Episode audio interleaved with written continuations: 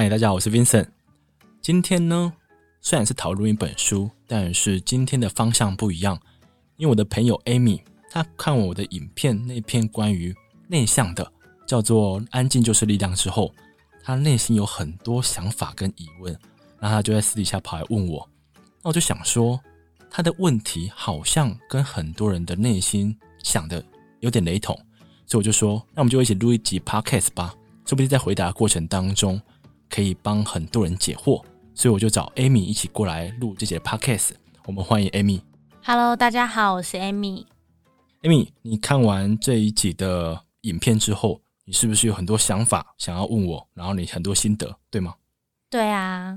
好，既然这么多想法，你待会一定要跟听众们分享。那我先跟大家复习一下这本书到底讲哪些东西。这本书叫做《安静就是力量》，它第一个所讲到的重点就是。其实内向跟外向是天生的，这蛮现实的。那这两个是怎么区别的呢？如果是内向的人，他对于刺激的事物所能接受的程度比较低；然后外向的人则是相反，他对于刺激事物可以接受的程度比较高。那什么是刺激事物呢？我们可以想象一下，我们进到一个会议室里头，如果里面有三个人都是陌生人的话，对于内向的人来说，这样子的刺激可能太多了。然后如果这三个都是认识的，这样就不算刺激，所以他可以接受。而对于外向的人来说呢，一个会议室里头最好全部都是不认识的，因为这样带给他刺激比较多，他甚至会比较开心。这就是这两者的差异。然后这本书的第二个重点呢，就是没有人是绝对的内向跟绝对的外向，每个人都在这个天平当中的某一点，但你都不会是零或是一百。就拿我来说好了，我可能私底下比较内向一点，可是在某些场合的时候，我好像可以当一个开心果，唱一些嗨歌给大家听。所以我觉得人没有。绝对的。等一下，Amy，你是内向的人吗？嗯，我觉得我可能自己评估下来，我觉得我是比较内向的人。你是从哪一点评估的？嗯，我想一下。你想一下，那我继续讲。你想到就跟我讲好不好？好。嗯。然后这本书的第三个重点呢，就是其实社会中或者职场当中，内向跟外向的人都是绝对需要的，因为在某些场合的时候，可能比较需要分析，可能比较需要。做一些比较想象的东西的时候吧，可能就比较需要内向的人，因为他们可以静下心来好好想事情。可今天需要沟通，今天需要跑外勤，今天需要跟很多陌生人开会的时候，外向的人就非常的擅长。所以在社会当中呢，的确存在这两种人的位置可以去待吧。我自己觉得。那 Amy，想到了没？嗯，想到了。我自己是觉得我是比较偏向内向的人，嗯，像刚刚文森有讲的一点，我觉得特别让我觉得很感同身受。像是开会的时候，如果都是自己比较熟悉的工作伙伴，那我也可以比较勇敢的讲出我自己的想法跟我的意见。可是如果今天开会的对象呢，是比较不熟悉的主管，或者是一些不熟悉的同事，那我在会议中往往都会变得比较安静，也比较不太敢发声。那如果你遇到不敢发声的时候，你还是有个想法，那你该怎么办啊？我可能会私底下再跟主持会议的人反映我的想法，或者是在最后的时候，嗯，最后如果主持人有询问我的意见的时候，我才会表达我自己的想法跟我的看法。那其实你的做法真的很内向诶。嗯，就是比较偏重，如果可以一对一就一对一，不想要一个人对这么多人，除非是被问到了。好，关于这本书呢，你是不是带了几个问题想要过来挑战我，还是询问我？那就从第一个问题开始吧。好，我的第一个问题是：内向的人是否等于高敏感族群呢？其实我觉得这个问题问的很讨厌，因为它很难。我还特别去找资料，到底高敏感的人跟内向的人。差别在哪里？因为就我过去的想法，我会觉得两个很类似，但好像又不是完全的相同。就我上网找了之后，我才发现，用个最简单的想法来讲，就是高敏感的人对于难过的事情，对于快乐的事情，他们都要放大三倍去感受。但是内向的人呢，他们可以接受低刺激；外向的人，他们可以接受高刺激。但不代表说一个外向的人他就不是高敏感族啊，因为有可能反过来说。一个外向的人，他需要有一百的刺激程度，然后他今天拥有高敏感的特质，所以他可能会去追求更多事物来满足他的刺激。所以外向的人也可以身兼高敏感族。可是为什么我会觉得说生活中这么多人他们可能兼着内向以及高敏感。那我们就可以想象哦，一个在生活中不太能吃甜的人，他们吃到巧克力的感觉会比别人放大三倍。那他很有可能就吃到一个黑巧克力的时候，就开始喊甜了嘛。那我们就可以想象，在生活中，如果这两个特质重复的话，我们会很容易注意到它的存在，因为它的个性会很鲜明。这就是为什么我觉得这两种特质很容易被搞混的原因。那 Amy，我已经想尽办法把我心中的想法表达出来了。你觉得这样子的回答有解答到你的心中问题吗？有，我觉得这样子我会比较清楚。就是感觉内向跟外向是在两端的完全相反的性个性，可是呢，高敏感就是比较像是完全另外一种不同的概念。不管你是内向人还是外向人，你都有可能有高敏感的特质。那 Amy，你问这个问题，你是不是高敏感的？对，其实我觉得我是高敏感的人。但是我也不是那么的确定，只是我非常容易被感动，也很容易被一些外在的事情影响。我跟你讲一件事，就是在录音的时候讲到一个东西，我就会提点出来。最近什么事情让你觉得感动？一定要讲出来。可能常常有一些电影的桥段不是那么的感人，在别人的眼里。可能会觉得这个桥段不就是打亲情牌啊，或者悲情牌，就是只是一个普通的电影情节。可是我往往会因为这些桥段或者这些故事的情节而感到非常的感人，然后就会哭啊。但是事后其实我自己也会想说，嗯，好像这些内容好像没有那么催人泪下啊。可是我还是会很容易的，就是管不住自己的眼泪。就是好像我刚才所讲，就是你的感受会比别人更深刻，对吗？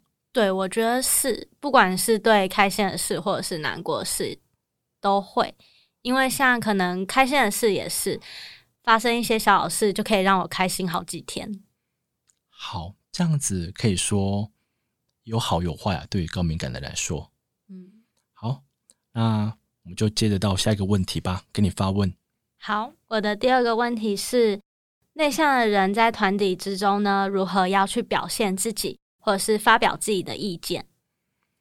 那 Amy 也会问这样的问题，是不是刚才跟你所讲的一样？就是你在开会的时候，或者是在团体当中，你对于发表意见这件事情，是不是曾经遇到过这样的难处啊？没错，这个问题呢，其实常常会困扰着我，或者发生在我们生活周围。因为可能工作的关系，我常常需要开很多会。其实常常主持会议的人，往往都会在最后丢出一句说：“嗯，大家现在有没有什么意见呢？”但是其实这样的询问方式，都会换来片场的鸦雀无声，就是大家有什么意见也不敢直接讲出来，或者是不敢跟大家发表。我觉得常常会遇到这样的问题。嗯，我觉得生活中。好像就是会常常遇到这样的问题。那我希望我今天准备的答案可以帮助你在开会的时候，或在团体当中找到一丝丝的角度切进去，把你的想法表达出来。那我第一个解决方式呢，就是在开会之前把信件传给今天所要开会的人。这样子的好处是什么呢？因为很多时候去到会议室里头，就会被一个比较会讲话、被一个比较外向的人带着全场走。然后那些内向的人，那些不敢讲话的人，即便心中有很多想法，有很多意见，他们也整场讲不出来。所以，假设可以在会议之前，大家把自己的想法集中在一起，然后大家都看过各自的想法之后，我觉得这场会到中间，这个主持人就可以把大家的意见讲出来，让我觉得说那些比较不敢发言的人，他们也有地方可以去发表自己的意见。这是我觉得比较好的第一个做法。然后第二个做法呢，我觉得可以在会议结束之前，不要像你刚才所讲的问大家今天有什么想法，而是把一个一个人挑出来。例如说，Amy，你今天对于今天什么议题有什么想法？Vincent，你今天对什么议题有什么想法？一个一个问。然后结束之后呢，甚至有时间的话，可以去单独找某一个人问他说，今天对今天开会有什么想法？我觉得这样子的做法会比较符合内向的人，因为他们不能接受太多刺激。如果他在会议当中，叫那个外向的人闭嘴的话，其实他们做不到。所以呢，自己下去问他们，或者是个别去问他们，我觉得才是让内向的人发表意见的好方式。Amy，今天我给的答案，你觉得在生活中可以用派上场吗？有，我觉得透过这样的方式，在会后询问，也可以让内向的人就是更好表达自己的意见，或更清楚阐明自己的想法。了解，就是其实尊重每个人的个性，用他们喜欢的方式跟他们沟通，这就是全部的重点。只是每个主管、每个人是否都可以做到这一点呢？就是个安天命了，看你遇到这样的主管。好，那这是你第二个问题，希望有回答到你。想要问的东西，那最后一个问题就给你发问吧。好，最后一个问题是，也是我自己常常会遇到的问题。就像我前面刚才提到的，我是一个比较内向的人。那往往我在做一件事情的决策，甚至是发一封 email 的时候，我在做这个动作之前，都会搜寻过非常多的看法，或者是。特别去注重我的用字遣词啊，或者是这个语气是不是是对的？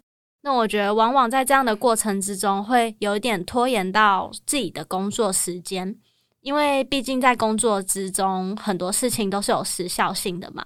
那这样的拖延应该不会是一件好事吧？所以我很想要知道说，如果在这样的情况下，内向的人因为想要获得更多的看法。或者是更全面的分析这件事情，而拖延到自己的工作的话，有没有什么更好的解决方法呢？我要讲个题外话，因为刚才就你所讲的，我想到我小时候的一个经验。因为我们在国中跟高中的时候，我们一群朋友还是停留在写情书的年代，然后那时候可能看到某个女生或是学妹，我们就会想要写情书给她。那我身边有个朋友呢，在写这封情书之前，总是犹豫再三。就就是说，哎，那个人好像有男朋友了，哎，那个人应该不会喜欢我吧？想东想西，到最后他信终于写好之后，那个人真的交到男朋友了。这很像你所讲的，我们被想太多这件事情变成我们的拖延理由，是吗？对。好，那关于这样的问题呢，我觉得的对于内向的人的确会遇到这样子的问题，就是我们总是被生活中很多想太多所干涉。我想到的第一个做法。就是善用一对一的沟通，就像刚才所讲的，我们可以在会议之后去找个别的人问他们的想法。那我们是否可以在平时就用这样的方式来减少我们拖延的机会呢？我觉得是可以的。今天我们有个问题想要去跟主管讲，我们并不用说每次都要开会，因为开会就会变成无止境的开会，因为开会的最终目的就是为了拖到下一场会议嘛。这是我们在职场中很容易遇到问题，所以我觉得，假设你这件问题。你跟主管有一个时间，私底下用一对一的方式直接去沟通就好了。我觉得这样子比较符合内向的人，然后这样子做法也不会让内向人觉得说每次都要让这么多人来参加这个会议，他们会觉得说有点麻烦，有点打扰到别人的时间了。所以一对一的方式，我觉得是可以马上减少拖延的机会的。然后第二个方式呢，我觉得可以为自己设一个最终时间吧，因为我个人认为啦，你要叫一个总是想很多的人。他们从很多角度来看这件事情，叫他们忽然不要想这样子的想法太过不切实际了。可是你可不可以告诉自己，你这件事情最多最多拖到明天下午两点。那如果超过两点之后呢？即便你想的再怎么多，你都要决定你要不要寄这封信，或者是不要寄了，不能在两点之后还犹豫不决。我觉得这样的做法可能是比较能让内向的人下定决心去做某件事情的。你觉得，Amy 这样的做法？能帮助到你吗？有，其实我自己也很常使用刚才 Vincent 提到的第二个做法，像是为自己的某件事情设一个时间。因为我是一个内向的人，其实我很常会因为各种理由拖延到自己，但往往到最后，我都会告诉自己说：“嗯，这件事情是我今天必须要完成的。”就算我不去做这件事情，就只是摆在那里，我总得要去面对它。所以我常常会告诉自己，我必须在什么时间点内一定要完成这件事情，我不能一直不断的去逃避，因为不断去逃避，其实对这件事情并不会有用处，因为这件事情最终还是在那边等着我们被解决。所以我觉得，与其一直给自己一些借口跟理由，还不如更。就是在时间内有效的搜寻到自己想要的资讯，然后做一个更好的决策，并在时间内完成自己的决定。听下来，Amy 你是一个被拖延症、被高敏感、被内向这些疾病所产生的人，对吗？我自己觉得有一点严重。好，那看得出来，我们未来还有很多书可以来讨论这样子的议题。然后这个问题呢，之后你还有什么问题想要问我吗？嗯，现在没有问题了。那你没有问题，就换成我有问题了。我可以问你吗？好啊。关于今天我找你过来录音，你觉得感觉如何？其实我一开始蛮紧张的，因为我从来没有录过音，然后也不知道录音室长什么样子。那直到踏进录音室之后，看到这些新鲜的设备，才觉得哇，好酷哦！那我终于要录音了吗？然后听到自己声音的时候，也觉得嗯，好像有一点奇怪。但是后来也比较习惯，那好像也比较没有那么紧张了。我觉得有点像是书里有提到的，内向的人可能只需要更多的时间去习惯，或者是去嗯适应一些事情。好像跟我的遭遇有点像，就是到一个陌生的环境的时候，或是陌生的人，我们都得花点时间去感觉他的存在，然后觉得说，诶，我们比较熟悉了，我们就会放下戒心，好好的在这个环境或是跟这个人相处，这样是吗？没错，就像我之前工作的时候，曾经因为一些原因，然后转了一个部门。那到新的部门的时候呢，我其实往往做的第一件事情都是先观察大家各自在做什么样的事情，或者是观察大家的个性。就我不太会去主动的找人攀谈。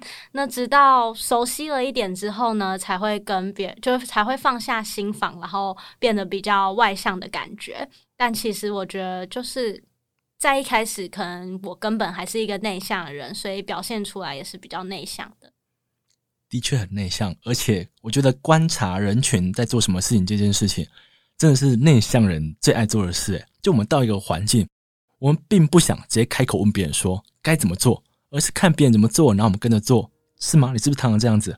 对，我就常跟我朋友自诩我自己是社会观察学家。好，因为我常常会去看，就是可能大家在做什么事情，然后就会跟我朋友说，嗯，他这样做，我觉得他可能是怎样怎样的想法，我都会自己这样子，算是一种自己生活的乐趣吧。好，那也让更多听众了解 Amy 这个人。然后关于今天这一集呢，我就分享到这里。谢谢你们，谢谢大家。